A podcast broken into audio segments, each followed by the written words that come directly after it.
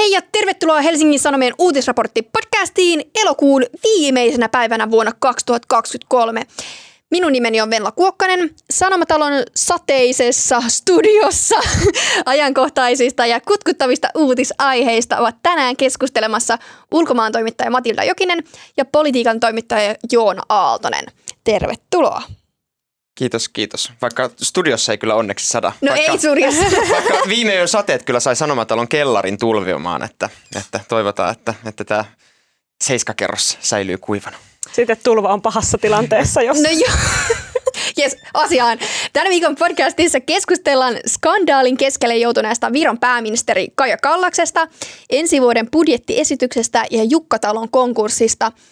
Jakson lopussa luvassa vielä henkeviä keskustelun aiheita, joilla voi tehdä joko vaikutuksena keskustelukumppaniinsa tai saada kiusalliset tilanteet tuntumaan vielä entistäkin kiusallisemmilta. Ja todettakoon vielä tähän loppuun suruuutinen tai ilouutinen, riippuen siitä, että miten asian näette, mutta tämä on kesätiimin vikajakso ja tällä me edetään. Joo, ensi viikolla taas Markot ja Annit ja Tuomakset vauhdissa. Kyllä. Pitäisikö sanoa Tuomaat? Aha. Pluraalissa. En tiedä. Jatketaan, jatketaan.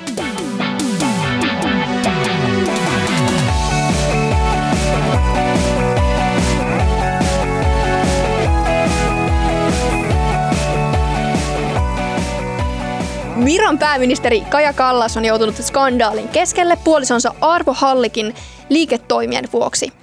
Hallik omisti noin 25 prosenttia kuljetusalan yrityksestä, joka on jatkanut kuljetuksia myös sen jälkeen, kun Venäjä aloitti täysimittaisen hyökkäyssotansa Ukrainan kanssa.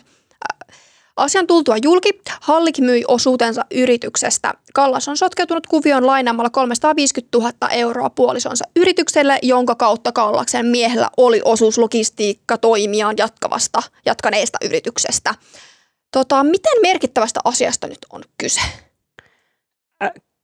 Kyllä Viron, niin kuin Virossa merkittävästä asiasta, että kuitenkin kyseessä pääministeri – ja ei pelkästään, että kyseessä on pääministeri, vaan kyseessä on pääministeri, joka on aivan erityisesti sekä Virossa että maailmanlaajuisesti profiloitunut tosi vahvana äänenä niin kuin tiukasta linjasta Venäjää vastaan ja niin kuin just kannustanut sekä kaikkia yrityksiä että muita Euroopan maita, Yhdysvaltoja ottamaan tiukemman linjan Venäjän kanssa ja ollut tällainen niin kuin hyvin moraalisesti puhdas, hyvin sellainen, että hän on ainakin tiukan linjan niin kuin kannalla ja sanonut, että sodassa ei ole, niin kuin, että sota on mustavalkoista, että siinä ollaan jollain puolella tai ei olla. Niin tavallaan tässä mustavalkoisessa linjassa, jota hän on ajanut, niin se näyttää sitten aika mustalta töhryltä, että hänen miehensä on ollut mukana kuviossa, jossa jatketaan tota noin, toimintaa Venäjällä. Ja hän on itse sanonut, että hän ei ollut tästä tietoinen, mutta sitten herää nämä kaikki kysymykset vastuusta, kun kuitenkin on muun muassa lainattu tätä rahaa, niin pitäisikö olla tietoinen, minne rahansa lainaa. Siis mä, mä haluan heti tarttua tuohon, että onko oikeasti niin kuin mahdollista, että hän ei olisi tiennyt liiketoimista? Onko kuinka uskottavaa tämä on?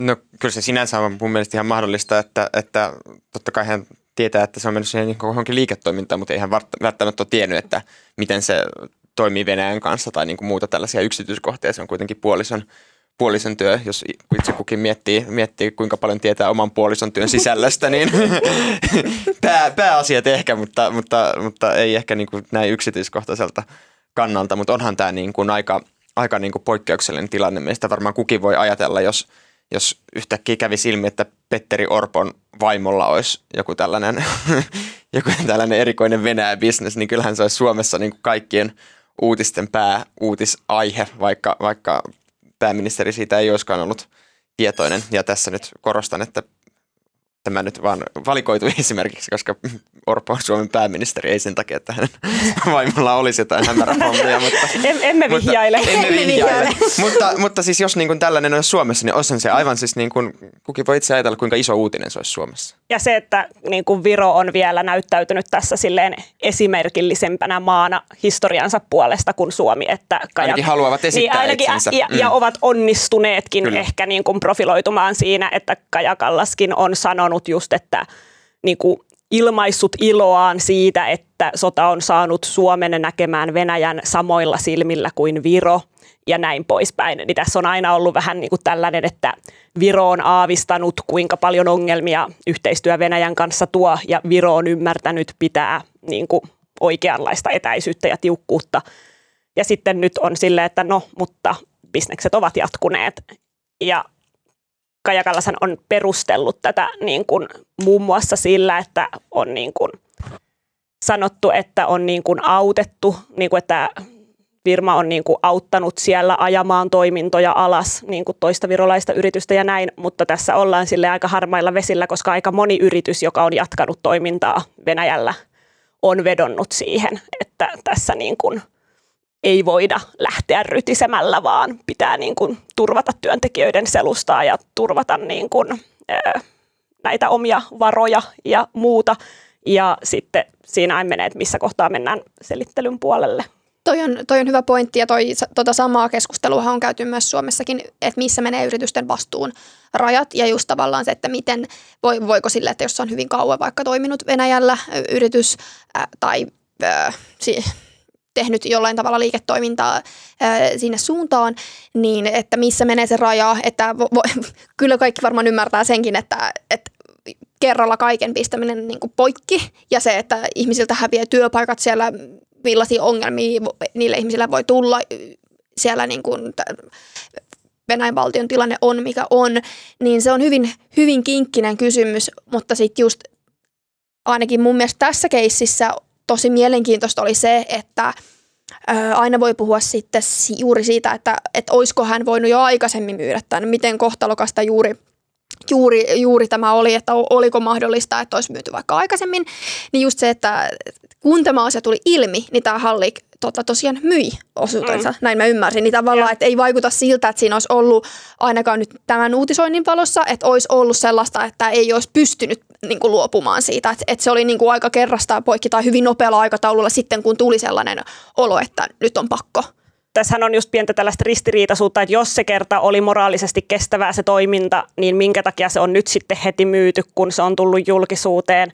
Ja vähän sama kuin, niin kuin Kallas on sanonut sitä, että se on tavallaan pyytänyt anteeksi, mutta sitten se on kuitenkin ollut silleen, että hän toivoisi, että niin kuin vielä käsitellään tätä asiaa niin kuin jotta niin kuin hänelle selviäisi, että mistä häntä oikeastaan syytetään. Niin sitten toimittajat on Virossa ollut vähän silleen, että jos et sä tiedä, mistä sua syytetään, niin miksi, mitä sä oot sitten pahoitellut.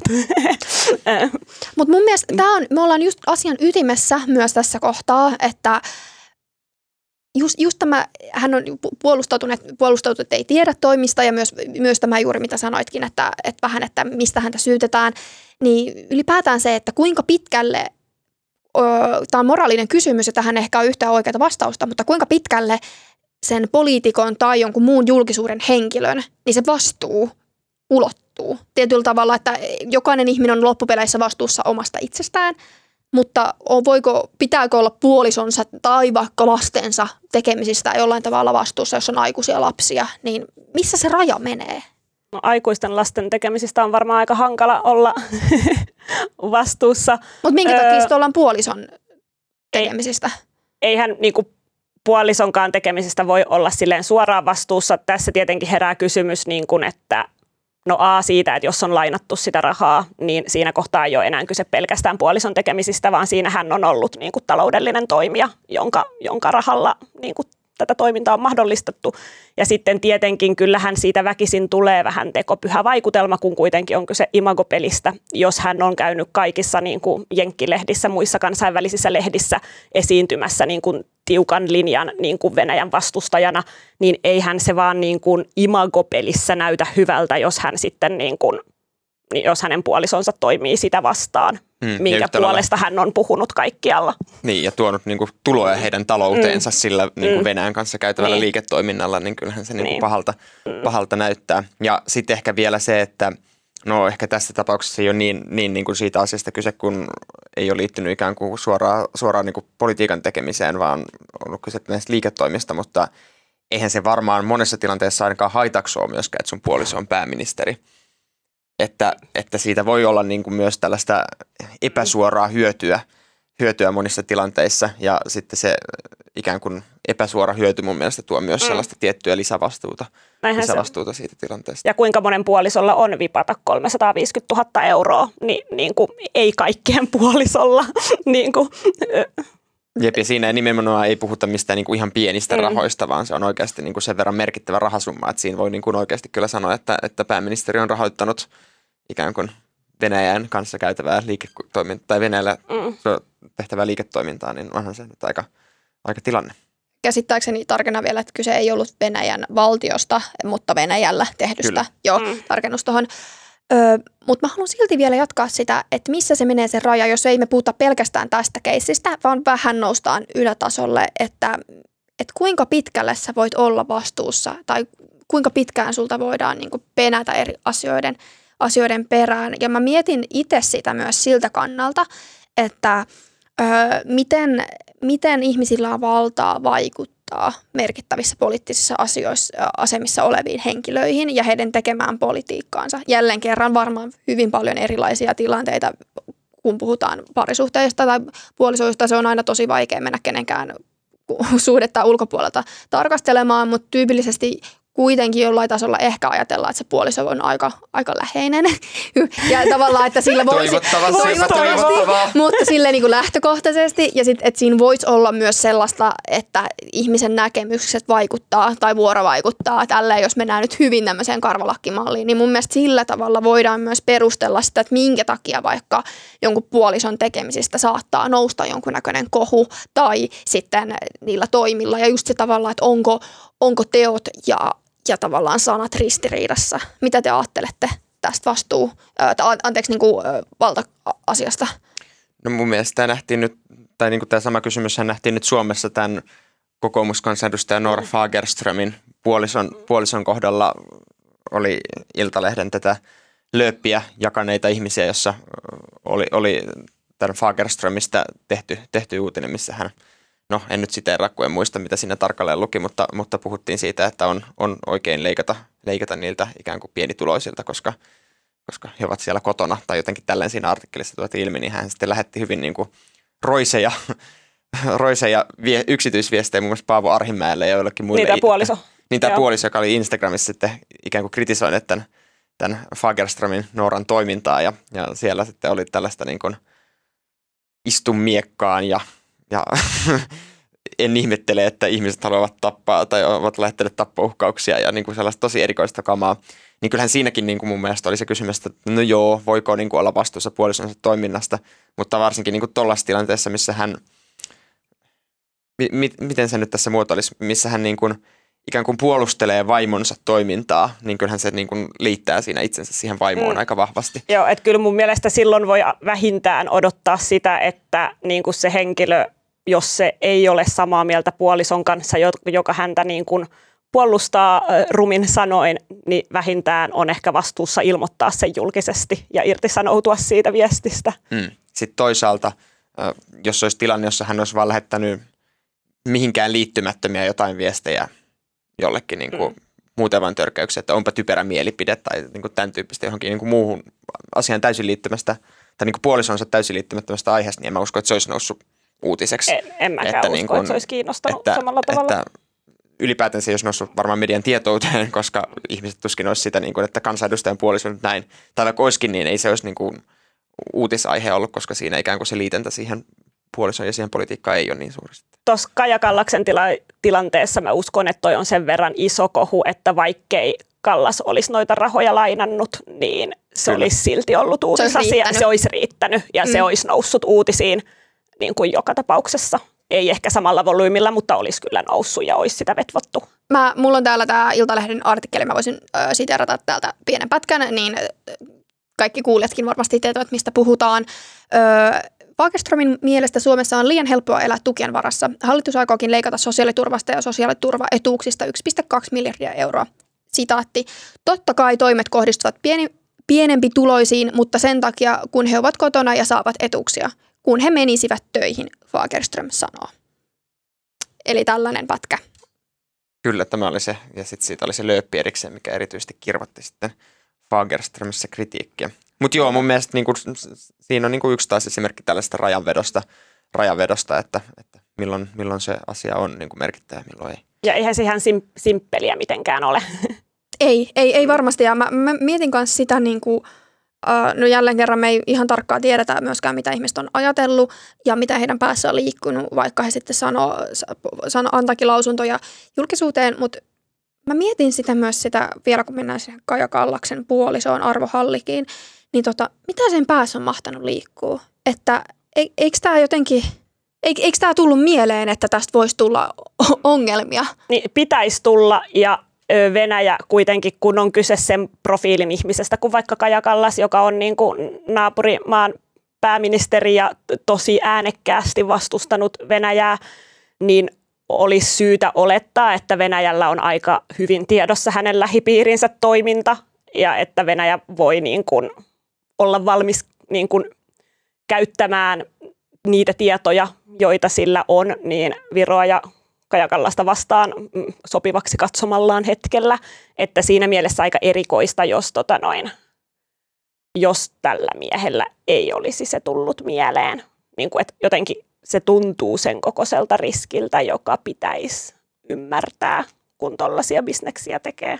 Jep, ja varsinkin kun mun mielestä tässä kanssa se niin kuin nopea irtautuminen tästä liiketoiminnasta sen jälkeen, kun asiasta tuli uutinen, niin jotenkin lisää mun ihmetystä siihen, että mitä on mahtanut olla, olla niin kuin mielessä, kun se ei sitten ilmeisesti ollut niin hirveän vaikeaa siitä irtautua, irtautua niin, niin eh, ehkä ei vaan niin kuin ajateltu, että ehkä tämä ei tule julki tai en, en tiedä mikä siinä on Et, niin kuin Eikä vaan olla. ajateltu loppuun asti. Niin, niin. Tai, niin, tai onko unohtunut, että missä kaikissa jotkut omaisuudet on. En, en mä tiedä. No jos siihen 350 tonnia laittaa, niin sitä ei ehkä unohda kuitenkaan. Ainakaan okay. niin kuin, mä en usko, että Viron pääministerin palkka tai puoliso, joka on palkka ihan niin iso, että tällaiset erät niin kuin jostakin. Ja siis nehän väittää nyt, tai siis niin kuin jossain Kaja Kallaksen haastatteluissa on ollut sille, että tämä yritys on kokenut toimivansa oikein, koska se on tehnyt siinä niin kuin yhteistyötä niin kuin sanojensa mukaan niin Venäjällä toimivien niin kuin toisen virolaisen yhtiön kanssa, eikä suoraan niin kuin – venäläisyhtiöiden kanssa ja, tota noin, että ei ole vaikka ostanut polttoainetta tyyliin niin kuin Venäjän puolella, vaan Viron puolella ja jotain tällaisia. Mutta sitten kuitenkin siinä, siihen on liittynyt kaikkia sellaisia detaljeita, joista voisi niin kuin olettaa, että pitäisi ymmärtää, että tästä voi tässä asemassa tulla kohu. Että niin kuin suoraanhan, niin kuin, suoraanhan se ei niin kuin rikkonut pakotteita, vaikka että se ei ollut niin kuin laitonta toimintaa toimintaa, jota myös jotkut yritykset on jatkanut, vaan siinä ollaan enemmän tällaisella niin kuin, Moraaliaspektilla. Niin, moraaliaspektilla, mutta kun nimenomaan Kaja Kallas on niin kuin puhunut tästä moraaliaspektista aivan valtavasti, niin sehän niin kuin siihen heittää sen varjonsa. Ja, mutta kyllähän Kaja Kallas on sitten saanut tästä ihan henkilökohtaistakin kritiikkiä, mikä ei liity ihan suoraan siihen taas siihen mie- miehen toimintaan, niin siitä, että millä tavalla hän on tavallaan handlannut tätä parlamentaarista niin kuin kriisiä ja millä tavalla hän on vastu- vastannut tai ollut vastaamatta ja niin kuin kantanut sitä vastuutaan, niin osa tästä kritiikistä kohdistuu ihan niin kuin tähän hänen niin kuin omaan va- vastaukseensa ja siihen, että se on ajoittain koettu niin kuin ylimieliseksi ja niin kuin näin poispäin. Ja niinhän usein niin kuin politiikassa nämä kohut lähtee, että se ikään kuin alkuperäinen aihe niin saa sitten ikään kuin lisää mm. pontta nimenomaan siitä, miten siihen alkuperäiseen aiheeseen reagoidaan. Mm. Että usein jos se niin kuin, ikään kuin ensireaktio olisi toisenlainen, niin sillä voisi niin kuin saada sen kohun aika lailla alas, mutta sitten jos siinä vaiheessa mokaa, niin se voi lähteä sitten aika isoille kierroksille. Taidokas kriisiviestintä olisi usein pelastus Kyllä. moneen asiaan ja yllättävän hakusessa usein. Vähintäänkin helpotus. Mm, mm, vähintäänkin helpotus, joo. Joo. Ja. Mä mietin kanssa just sitä, että kun on puitu just tätä asiaa, että onko se Kaja Kallas tiennyt vai eikö se ole tiennyt, niin siinä on myös sellaisia seikkoja, jotka näyttää sen kannalta tosi pahalta. On, on, mä, en, mä en muista missä jutussa nyt oli, mutta oli kuva, jossa oli sitten sellainen Kajan takana oleva joku dia-esitys tai tämän tyyppinen PowerPoint tai joku vastaava. Ja sitten siellä oli tähän ei juuri kyseiseen yritykseen, vaan sitten just tämä yritys, joka teki tyylin toimia jollain tavalla kytkeytynyt yritys, niin sitten tavallaan semmoisia, mitkä näyttää julkisuudessa tosi pahalta, että sä sanot, että sä et tiedä ja sitten on sellainen kuva, missä oot sinä ja sitten se yrityksen nimi ja jotain asioita, vaikka ne ei nyt suoraan taaskaan kerro välttämättä siitä, että täällä tilaisuudessa olisi keskusteltu juuri näistä asioista ja ne olisi pitänyt tulla ilmi, mm. mutta kyse on nimenomaan siitä, että miltä nämä asiat näyttää, eikä välttämättä mm. juuri, että mitä ne asiat ovat olleet mm. myöskin. Mm. Niin, ja politiikassa jos jossain, niin asiat usein ovat sitä, miltä ne näyttää. Tai niin Näinpä. kuin, ihmisten mielikuvat on, Demokratiassa, niin Kyllä, ihmisten mielikuvat näyttelee niin iso, niin iso rooli, että jos mm. joku mielikuva tulee, niin aika vaikea siitä on sitten ikään kuin pyrkiä, pyrkiä sen jälkeen eroon, jos se ikään kuin jää. Ja tämä onkin just, että millä tavalla niin kuin Kallas pystyy jatkossa, että voisi olettaa, että jatkossa kun tulee näitä isoja mediahaastatteluja, vaikka kansainvälisiä, niin häntä ei silleen ehkä päästetä enää niin helpolla, koska tähän, tähän asti hän, hänet on ehkä siinä mielessä päästetty vähän helpolla, että on ollut kiva nostaa tällainen pienen maan tota noin, naispääministeri silleen, niin kuin, joka on pitkään jo puhunut Venäjän uhasta, niin se on ollut sellainen kiva esimerkki ja silleen, niin kuin, että hänellä on viesti maailmalle. Mutta nyt ehkä jatkossa kysytään, että niin, no, miten, mites nämä niin kuin meni, jos, jos nyt niin kuin saa ensin kotimaassa laantumaan tämän kohun ja pystyy jatkaa tehtävissään. No mutta hei, mennään siihen, että miten tämä todennäköisesti vaikuttaa, tämä kriisi? Mm, vaikuttaa hänen itse Joo, Kaja Kallakseen? Vaikuttaa isosti. Sanotaanko näin, että jos olisi kyseessä sellainen niin kuin, jos olisi kyseessä johtaja, joka olisi vähemmän suosittu ja jolla olisi vähemmän silleen niin kuin syvällä niin kuin kannatusta ja pysyvyyttä puolueessaan ja niin kuin maassaan, niin sitten voisi olla aika heikoilla kantimilla. Mutta Kaja Kallas niin kuin on ollut tosi ylivoimainen suosikki niin kuin maansa pääministeriksi viime aikoina – ja hänellä on sen puolueen sisällä niin kuin aika vahvaa tukea. Ja hänen isänsäkin on aika vahvassa asemassa puolueessa ja toiminut niin kuin pääministerinä aiemmin, niin tavallaan niin kuin siinä ei ole sellainen tilanne, kun välillä on, että on vähän niin kuin odotettu kohua ja sitten kun se kohu tulee, niin ollaan silleen, että no nyt on hetki päästä eroon tosta tyypistä. Niin tässä ei niin, ole kyse tällaisesta. Kaja Kallas ei ole sellainen ihminen, josta olisi odotettu, että päästäänpä eroon. Mm. Useinhan jos miettii tällaisia tila, tilanteita, missä joku korkeatasoinen poliitikko on joutunut eroamaan, niin aika harvoinhan se ero johtuu ö, siitä, että ulkopuolinen paine on käynyt liian kovaksi, vaan siitä, että se ikään kuin puolueen sisäinen paine on alkanut käydä liian kovaksi. Että jos se puolue kestää yhtenäisenä sen kritiikin, seisoo sen takana, niin eihän hänestä, ja jos hallitus niin kuin kokonaisuudessaan – kestää sen kritiikin ja ikään kuin seisoo hänen takanaan, niin ei siinä sitten ole mitään ongelmaa, ongelmaa mutta tämä näkisin, että tämä voi olla sellainen aihe, mikä herättää myös niin kuin puolueen sisällä riitasointuja. Ja varmasti, ja varmasti herättääkin. Että, mm. että, että se on niin kuin, kyse varmasti pitkälti siitä, että kuinka hyvin hän saa pidettyä niin kuin ne omat joukot itsensä takana. Että tavallaan lähtötilanne on ollut niin hyvä, että on mahdollista päästä yli aika tuulisistakin ajoista, mutta kyllä tämä niin kuin iso kupru on ja myrskynen hetki hänelle ja jatkossa voi tulla vaikeammaksi niin johtaa ja handlata näitä tilanteita tavallaan nyt, niin jokainen uusi ongelma voi olla silleen isompi kuin tähän asti. No niin, me jäädään katsomaan, että miten tilanne kehittyy ja mitä seuraavaksi tämän suhteen tapahtuu. Mennään meidän seuraavaan aiheeseen. Valtiovarainministerin budjettiesitys on valmistunut Suomi on ottamassa ensi vuonna lisää velkaa 10 miljardia.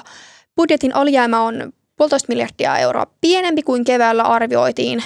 Valtion budjetin arvioidaan olevan vielä vuonna 2027 yli 9 miljardia euroa alijäämäinen.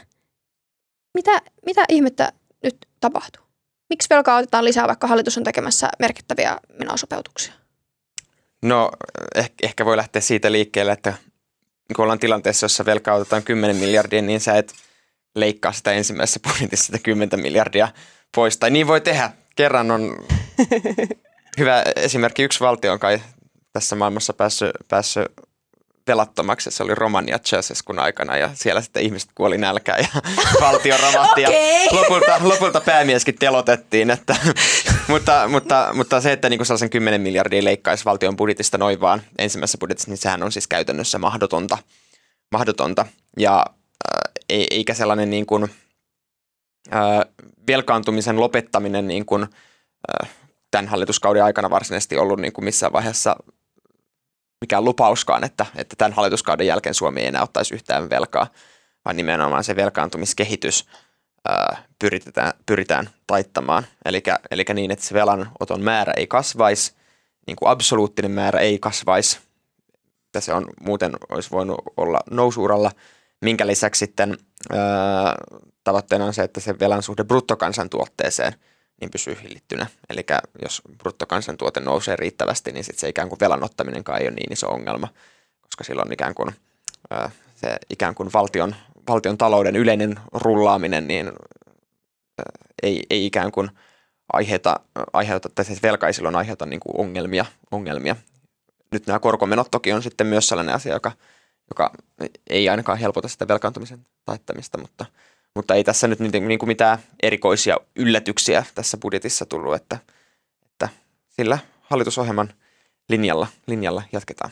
Niin, eikö se ole jotenkin sillä tavalla sanottu, että iso, iso laiva kääntyy hitaasti, jotain, jotain vastaavaa vertauskuvaa käytetty, että niin kuin totesit, että ei, ei nopeasti saada niitä muutoksia. Mm, kyllä. Se on toki totta, että, että niin kuin isoja leikkauksia on luvassa. Niitä ei ole luvassa vielä nyt tässä ensimmäisessä budjetissa suurinta osaa, koska niin kuin ne vaatii lakivalmistelua, ne vaatii niin kuin lainsäädäntötyötä. Moni, moni tällainen niin kuin prosessi vie vähintään vuoden, useita vuosia jotkut, niin niin kuin ensimmäiseen budjettiin ei nyt vielä niin kuin mitään valtavan suuria muutoksia senkään puolesta, senkään puolesta vielä saa. Mutta kyllä siellä, kyllä siellä selkeitä leikkauksia, leikkauksia on. Öö, toki, toki siinä sitten on myös se, että kun ne leikkaukset tietyllä tavalla valuu myös näihin niin kuin verojen kevennyksiin, eikä niinkään siihen, että sitä velkaantumista ikään kuin öö, vähennettäisiin, vähennettäisiin niillä, niin se sitten öö, myös näkyy tuossa, tuossa kokonaismäärässä. Mitä ajatuksia Matilda tährätti sussa?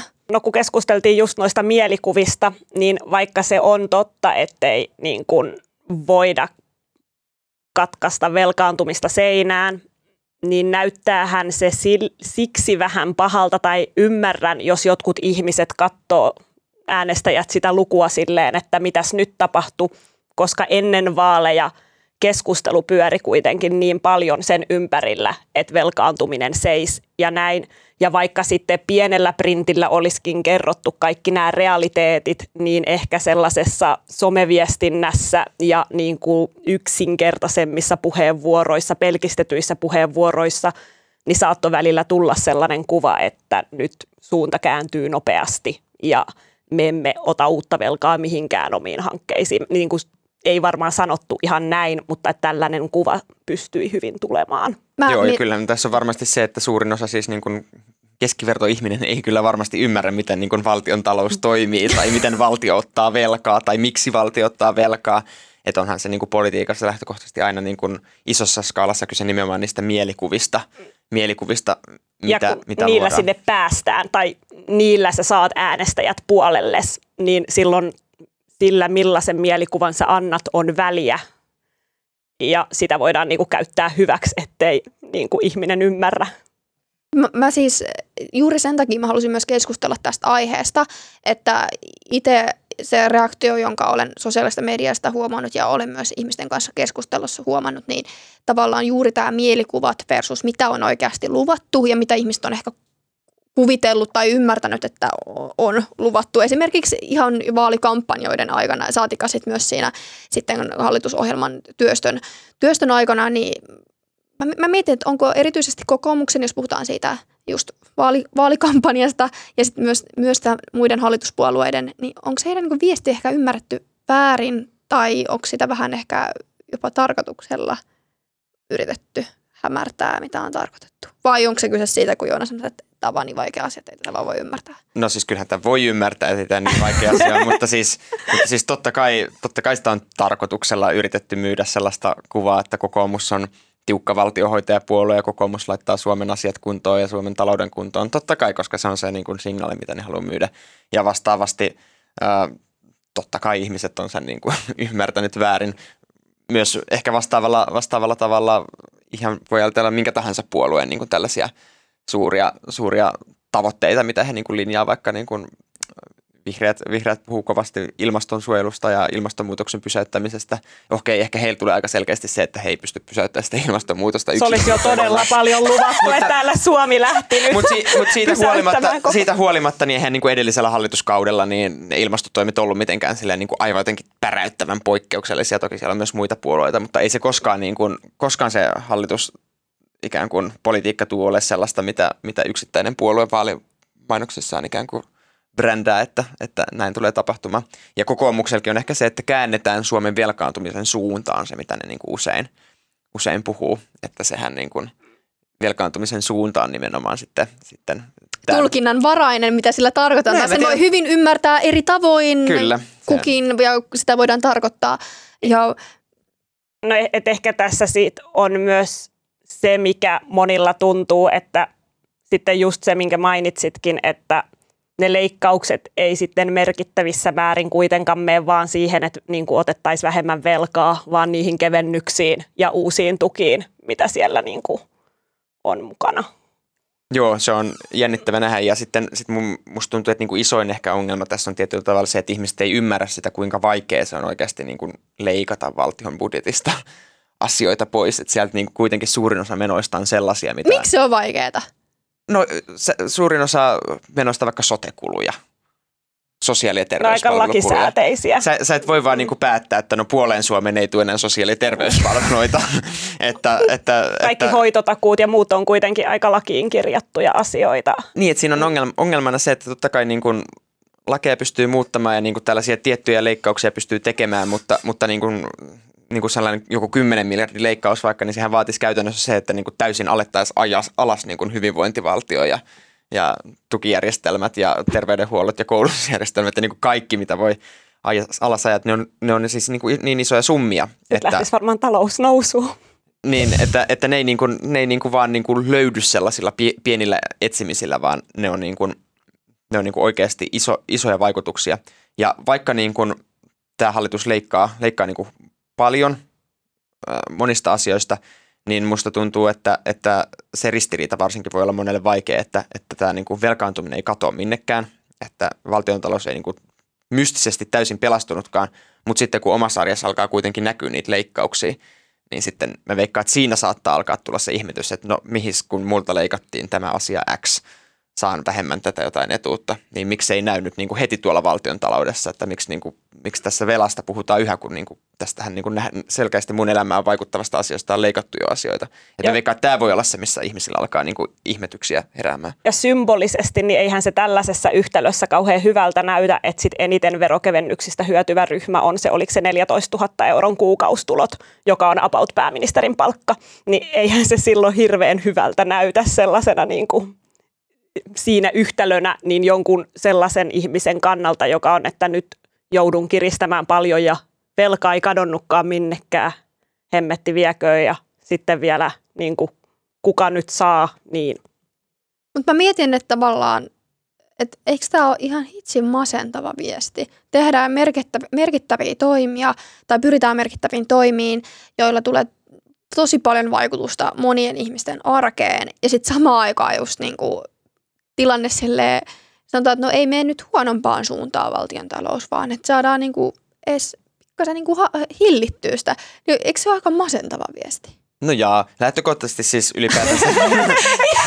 mä, mä annan, ehkä, ehkä en, en masennu tästä niin helposti. Lähtökohtaisestihan Suomen valtion talous on siis oikein niin kuin suhteellisen hyvässä kunnossa, että eihän meillä ole mitään niin kuin, ikään kuin tällä hetkellä meidän talous kantaa, kantaa ihan hyvin, että ehkä se on enemmän nimenomaan se huoli siitä suunnasta, mihin se on ollut menossa. Ja tulevaisuudesta. Niin, ja tulevaisuudesta, että ikään kuin, ikään kuin äh, se tietyllä tavalla ehkä, ehkä myös kokoomuksen ja perussuomalaisten siinä, siinä äh, äh, viestinnässä ja viestinnässä jotenkin ehkä saattoi saada sellaisen kuvan, että Suomen valtion talous olisi jotenkin aivan katastrofaalisessa ja tilassa. laiva ja, ja mitä niin nämä Kreikan tiet sun muut, no mm. sitä nyt ei ehkä taidettu käyttää näissä vaaleissa, mutta kuitenkin niin eihän niin kuin tällä hetkellä Suomen valtion talous ole mikään niin kuin katastrofaalinen, mutta se enemmän se huoli on nimenomaan se, että jos velkaantumiskehitys jatkuu, niin joudutaanko me alkaa olla sellaisessa tilanteessa, jossa vaikka korkomenot vie niin paljon ikään kuin rahaa, että meillä ei ole enää varaa kaikkiin niihin hyvinvointivaltion palveluihin, mitä on.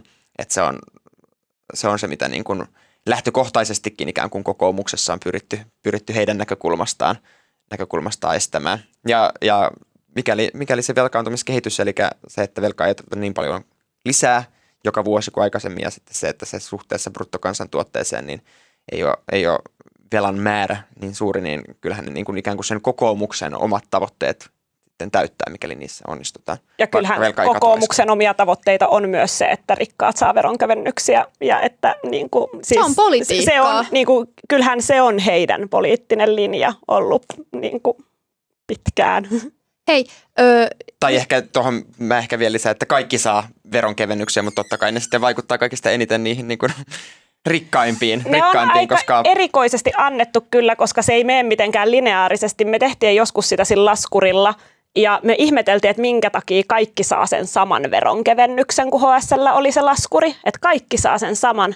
Ja sitten alkoi kokeilla sitä laskuria, niin se oli se sama veronkevennys, mikä tuli, mikä oli just joku reilu kymppi kuussa, joku ehkä 12 euroa kuussa, niin siihen asti, että saa jotain kuusi tai seitsemän tonnia niin kuin, ö, kuussa – ja vasta sen jälkeen se lähtee jyrkästi niin kuin keventymään enemmän. Että se ei mene silleen, että se tasaisesti kevenisi, niin kuin, jos se on pysynyt siinä samassa kuin sen laskurin aikana, niin se ei silleen tasaisesti muuttunut, vaan se pysyy aivan samana ne ekat niin kuin 6-7 tonnia ja mä, sen jälkeen vasta hyppäs. Mä muistan tuon saman laskurin. Mä en ihan noin tarkkaan niitä, tai ka- ka- kanssa kliksuttelin menemään, mutta tota, siellä oli alkupäässä jotain pientä, pientä, pientä muutosta, hyvin marginaalista muistaakseni, ja sitten sit just siellä oli just kriittinen kohta. Nyt ulkomuistista heitän, että en, suhtautukaa varauksella. Ja näin, en muista lukuinen. sitä tarkkaa lukua, mutta se oli, iso, se oli iso kuukaustulo, missä se hyppy tapahtui, että se ei niin kuin ollut lähellä suomalaisen keskituloa. Mm, kyllä, tämä johtuu mm. nimenomaan siitä, että se solidaarisuusvero, mm. vero, äh, sitä, se pidetään ikään kuin olemassa, mikä en muista milloin tämä solidaarisuusvero on, on säädetty, mutta se on niin kuin niille kaikista suurituloisimmille niin kuin ikään kuin vero, tällainen ylimääräinen, ylimääräinen vero, niin vaikka sitä pidetään, niin sitä loivennetaan siitä, mitä se on ollut aikaisemmin, niin, niin se on niin kuin tämä nimenomainen syy sille, miksi, miksi rikkaimmilla sitten, tällä parhaim, suurituloisimmilla, niin se verotus sitten kevenee suhteessa Mut enemmän. Ja en mä puhuisi tässä enemmän. just, että mitkään suuret veronkevennykset olisi normaali niin kuin enemmistölle tulossa, koska mun mielestä reilu kymppikuussa ei kyllä suomalaisen elämässä monelle palkansaajalle ehkä ole sellainen niin kuin elämää – ei, ei tietenkään. Ja asia. sitten myös, jos se niin kuin suhteessa vaikka antaisi saman prosentin veronkevennyksen kaikille, mm. kaikille, niin kyllähän se myös siis, mitä enemmän sä tienaat, niin sitä enemmän rahaa sulla siitä säästyy. Totta kai, totta kai se totta menee kai, mutta ei se mennyt silleen, että se olisi sama prosentti kaikki. Kyllä se on just se solidaarisuusvero, mm. No niin, hei, ö, nyt ihan loppuun, sen, tähän, tämän aiheen loppuun tämmöiset hyvin tiiviit, tiiviit kommentit, ö, pieni ajatusleikki, ö, miltä politiikan syksy vaikuttaa? Mitä, mitä asioita nousee esiin, mitkä aiheuttaa hankausta äänestäjäkunnassa entä hallituksen sisällä? Tähän on tämä klassikko kysymys, että miltä näyttää politiikan syksy? Näyttää sateiselta. Sanotaanko, että tuolla Haka, Hakaniemessä soppatykit varmasti jo, varmasti jo niitä putsaillaan, putsaillaan syksyä varten. Kyllä mä veikkaan, että, että isoimmat äh, niin kuin, äh, politiikan toimittaja äh, Teemu Luukki analyysissään, analyysissään nosti esiin niin kaikista niin kuin isoimmat äh, politiikan syksyn teemat tulee olemaan totta kai tämä rasismitiedonanto, mikä itse asiassa tänään tässä puolen, vähän yli puolen tunnin päässä saadaan julkiseksi. Se, että miten se keskustelu siitä etenee, miten nämä budjettikeskustelut etenee. Mun mielestä tulee tosi mielenkiintoista nähdä, että löytyykö siitä hallituksen sisäisiä jakolinjoja, kun tätä budjettia lopulta aletaan sorvaamaan tämän valtiovarainministeriön ehdotuksen pohjalta, vai onko siinä hallitus yhtenäinen. Jos hallitus pysyy yhtenäisenä, niin sittenhän se niin kuin etenee, etenee kuin juna. Mutta se, mikä ei välttämättä, juna? mm, se, mikä välttämättä ei etene kuin juna, on sitten nämä ää, työmarkkina-asiat. Eli työntekijäjärjestöthän on jo antanut signaalia siitä, että ne valmistautuvat järjestöllisiin toimiin. Mitä se ikinä tarkoittaakaan? Esimerkiksi mielenosoituksia, ulosmarsseja, jonkinnäköisiä lakkoja voi tulla. Monet työmarkkinajärjestöt on ilmoittaneet, että ne tekee kaikkensa, että tällaiset ikään kuin – nimenomaan työntekijäjärjestöjen asemaa heikentävät uudistukset, mitä hallitus aikoo tehdä, niin niitä vastaan tehdään kaikkensa, kaikkensa mitä voidaan, niin varmasti syksyllä niitä voi tulla ja niistä ne varmasti värittää sitä poliittista keskustelua kyllä aika paljon. Ja niihin ollaan varmaan aika varauduttuja, tai että tuolla hallitusohjelmalla niin kun, se ei varmasti tule yllätyksenä kenellekään. Tule kenelle, niin. Mm. Kyllä. Joo, sanotaan, että kyllä työ, työmarkkinatilanne, niin minuakin kyllä kiinnostaa syksyllä, että sitä, että mitä siellä tapahtuu. tapahtuu. Mutta sä kyllä Joona tyhjensit pankin nyt sen verran hyvin tässä. Sori, tässä tuli nyt tällainen niin läväytys, että tällaista on luvassa.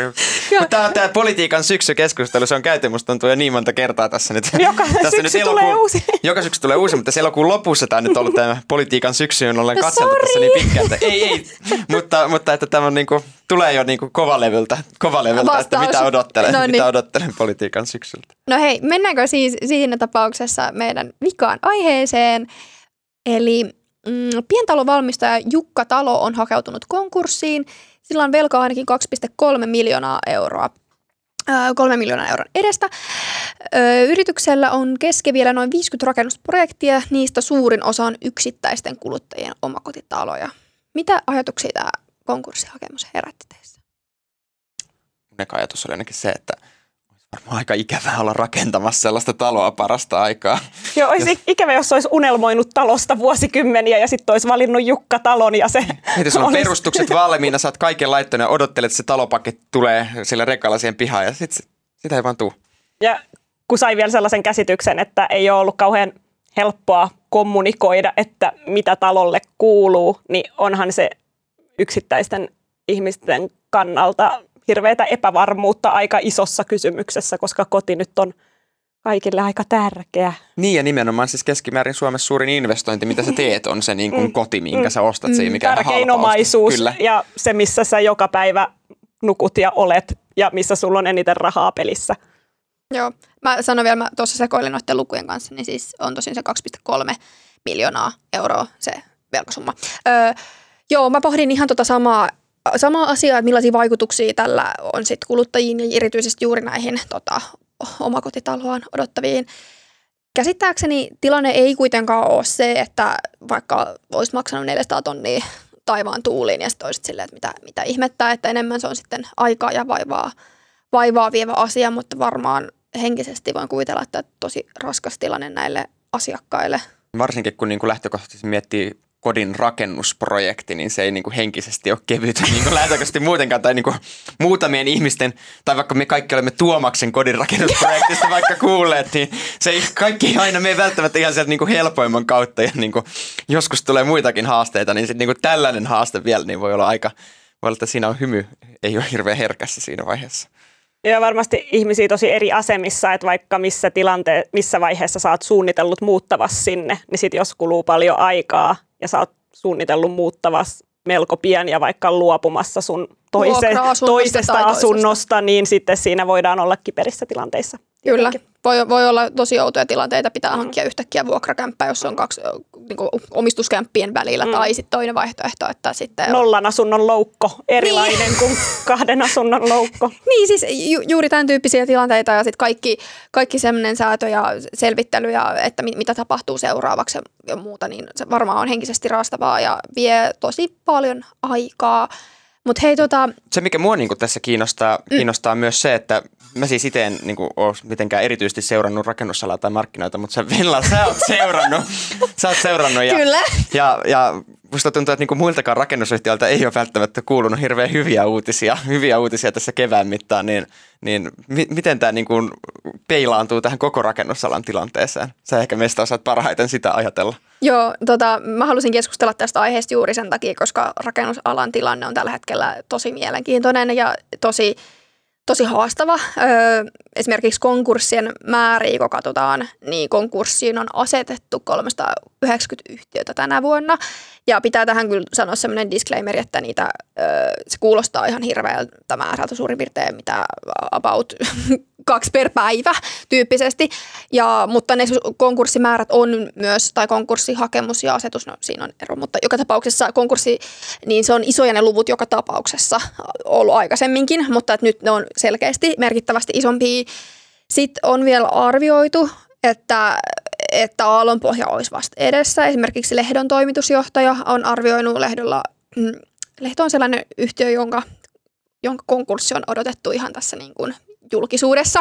Sanotaan näin, että on tullut ihan julkisuudessa lausuntoja ja hän on myös itse tämä toimitusjohtaja joutunut kommentoimaan tällaisia, että miltä näyttää. Öö, tilanne on tosi haastava. Voisin vielä nostaa esiin esimerkiksi YIT-tilanteen, joka tota, on sitten taas siinä mielessä mielenkiintoinen, että heillä on, oliko se yli 600 myymätöntä asuntoa Suomessa, yhteensä yli 700, jos otetaan yli Suomi, Suomen ulkopuoliset ja esimerkiksi pääkaupunkiseudulla, Helsing, tai siis Suomen pääkaupunkiseudulla, niin on noin 400 myymätöntä asuntoa. Niin, Jos noitakin ajattelee niin kuin rah- rahasummana, niin pääkaupunkiseudulta asunto ei mikään ihan halpa, halpa, että jos sen sitten kertoo sillä, sillä 400, niin siitä aika niin kuin iso, iso ikään kuin tulon menetys on, jos niitä ikään kuin odotellaan myytäviksi. Joo, ja siis se mikä siinä on haasteena tällä hetkellä, tai sanotaan näin, että rakennusalalla luvut näyttää tosi pahoilta.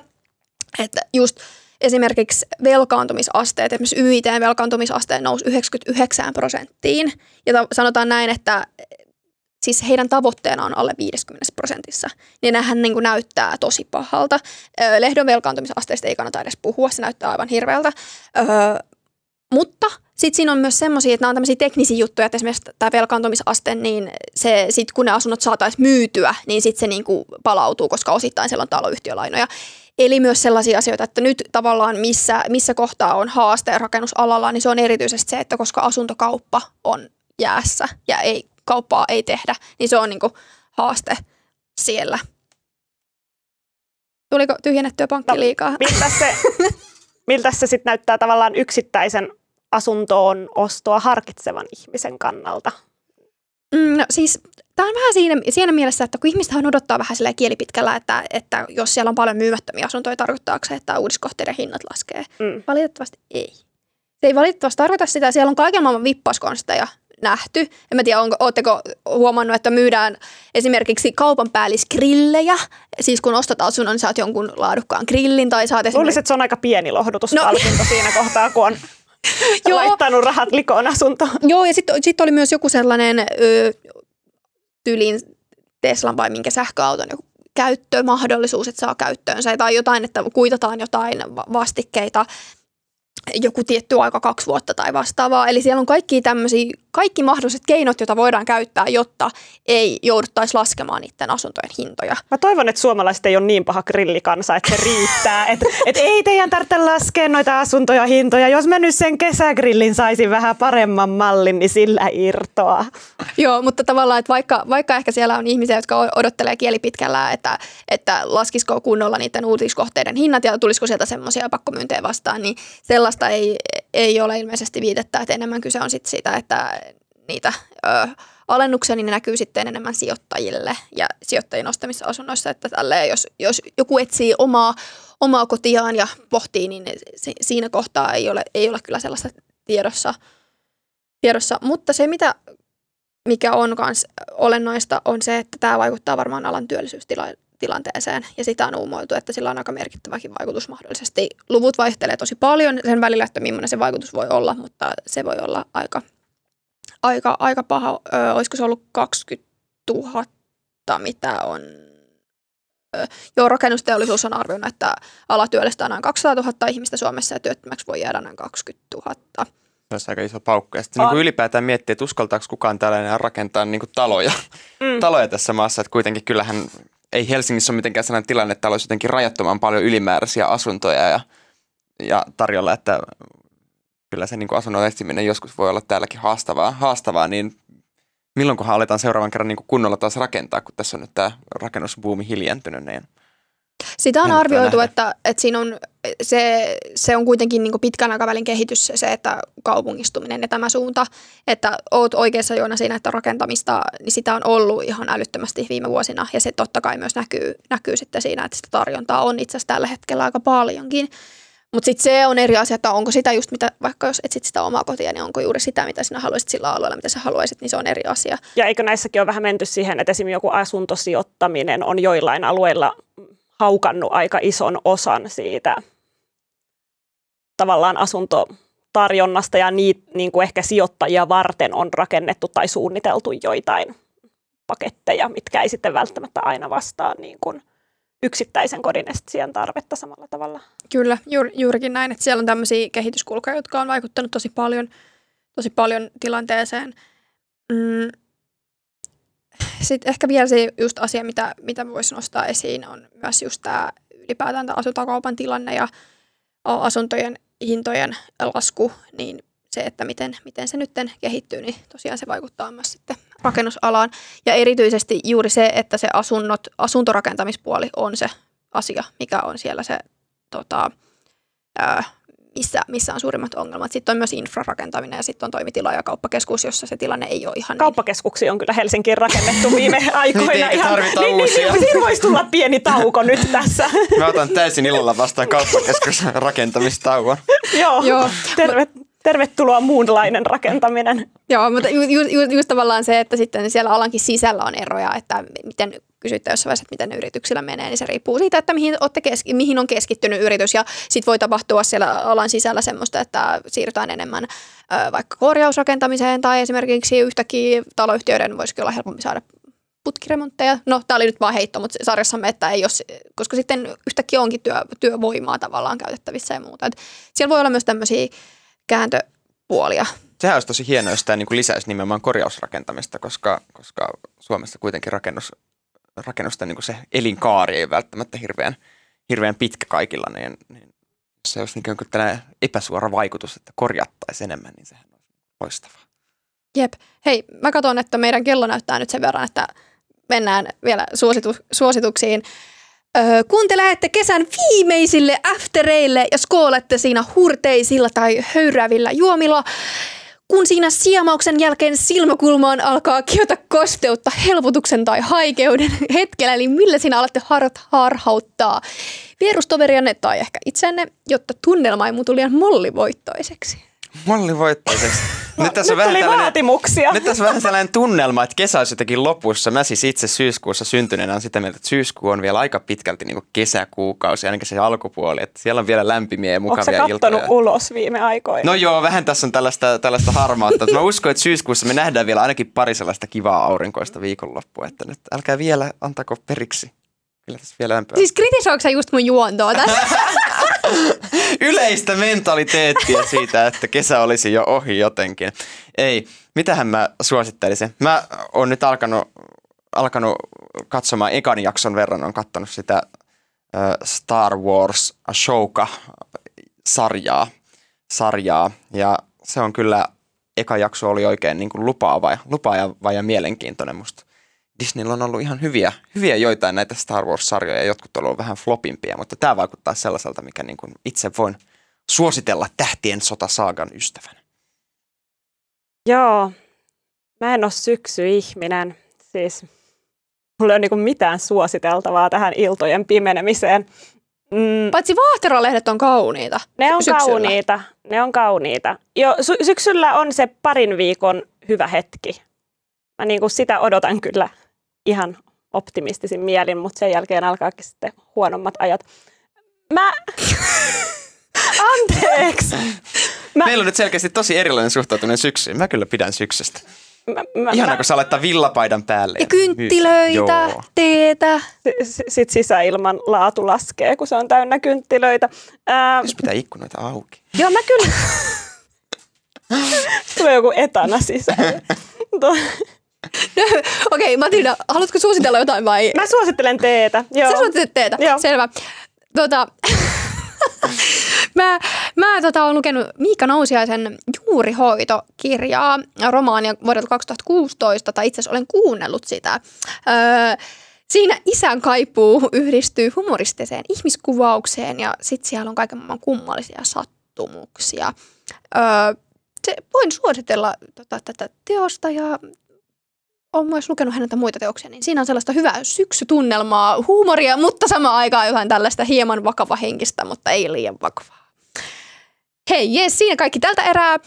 Tosiaan tämä oli kesätiimin vikajakso. Ensi viik- viikolla studioon saapuu siis iki-ihanaa vakio poppoosta koostuva porukka. Kiitos tällä kertaa studiossa olleille Matilda Jokisella ja, Jokiselle ja Joona Aaltoselle. Kiitos, kiitos kesästä ja tästä illasta tai päivästä. Ja kiitos myös kesätiimissä olleille Alli Hallonpladille, Joakim Westrendollille. Äänen ja kuvan meille tällä viikolla tekee Mikko Peura. Ja kiitos kesästä minunkin puolestani. Moi moi!